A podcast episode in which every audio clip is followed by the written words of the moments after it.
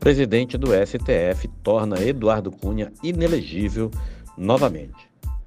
O presidente do Supremo Tribunal Federal, ministro Luiz Fux, anulou nesta quinta-feira uma decisão liminar que suspendeu a inelegibilidade do ex-presidente da Câmara, Eduardo Cunha.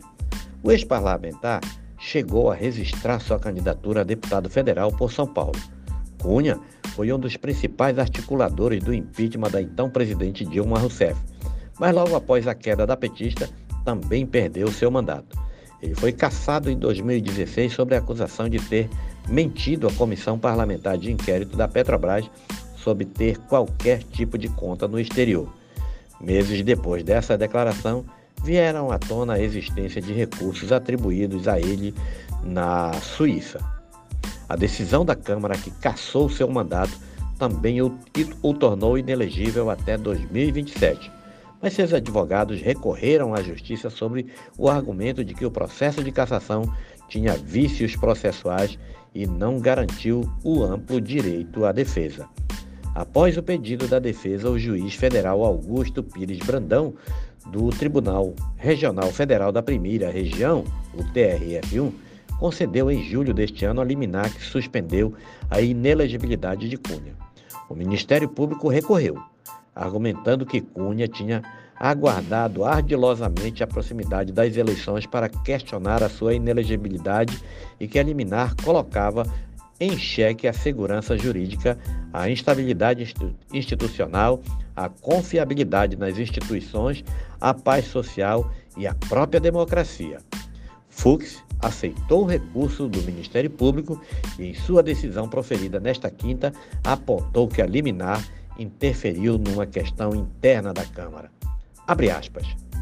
Com efeito, as alegações do autor na origem, relacionadas à ofensa aos princípios constitucionais da ampla defesa, do contraditório e do devido processo legal, se apresentam de modo reflexo de logicamente dependentes da inobservância de regras internas da Casa Parlamentar, de modo a se revelar incabível a interferência do Poder Judiciário, sobretudo em sede de tutela provisória.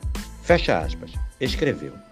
Fux também apontou que o mérito da questão já havia sido analisado pelo STF.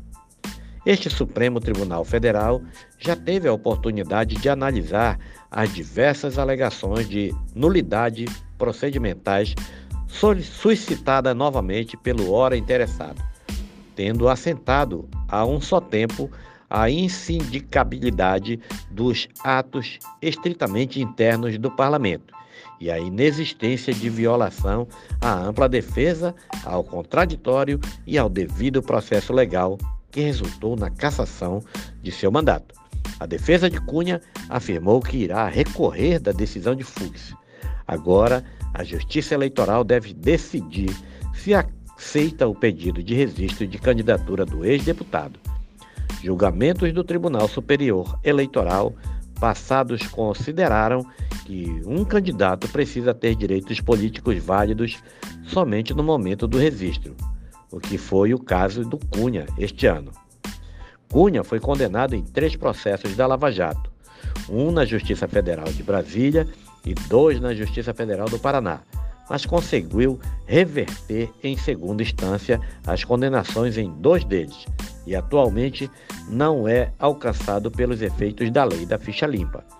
O processo na Justiça Federal de Brasília por corrupção ativa, lavagem de dinheiro e violação de sigilo funcional relacionados aos desvios na Caixa Econômica Federal, apurados pela Operação Sepsis, condenou a 24 anos e 10 meses de prisão em 2028. Em dezembro de 2021, porém, a terceira turma do TRF1 anulou a condenação por entender que o processo era de competência da Justiça Eleitoral. O processo foi enviado à Justiça Eleitoral do Rio Grande do Norte, pois os autos se relacionavam a uma campanha do também ex-deputado e ex-presidente da Câmara, Henrique Eduardo Alves, ao governo daquele estado. Em um dos processos na Justiça Federal do Paraná, Cunha foi condenado em 2017 pelo então juiz Sérgio Moro por corrupção, lavagem de dinheiro e evasão de divisas relacionados ao recebimento de recursos desviados da Petrobras na compra de parte de um campo de petróleo em Benin, na África, em 2011. A decisão de Moro foi confirmada pelo Tribunal Regional Federal da Quarta Região, com a, pena, com a pena de 14 anos e 6 meses de prisão, mas anulada em setembro de 2021 pelo Supremo Tribunal Federal, que determinou o envio dos autos para a Justiça Eleitoral do Rio de Janeiro, sob o argumento de que os autos tratavam de crimes eleitorais. Em 2020, Cunha também foi condenado pelo juiz Luiz Antônio Bonatti, sucessor de Moro na 13ª Vara Federal de Curitiba, a 15 anos e 11 meses de prisão por corrupção passiva e lavagem de dinheiro pelo recebimento de um milhão e meio de reais em vantagens indevidas decorrentes dos contratos de fornecimento de navios sonda. Essa decisão ainda não foi confirmada nem derrubada em segunda instância.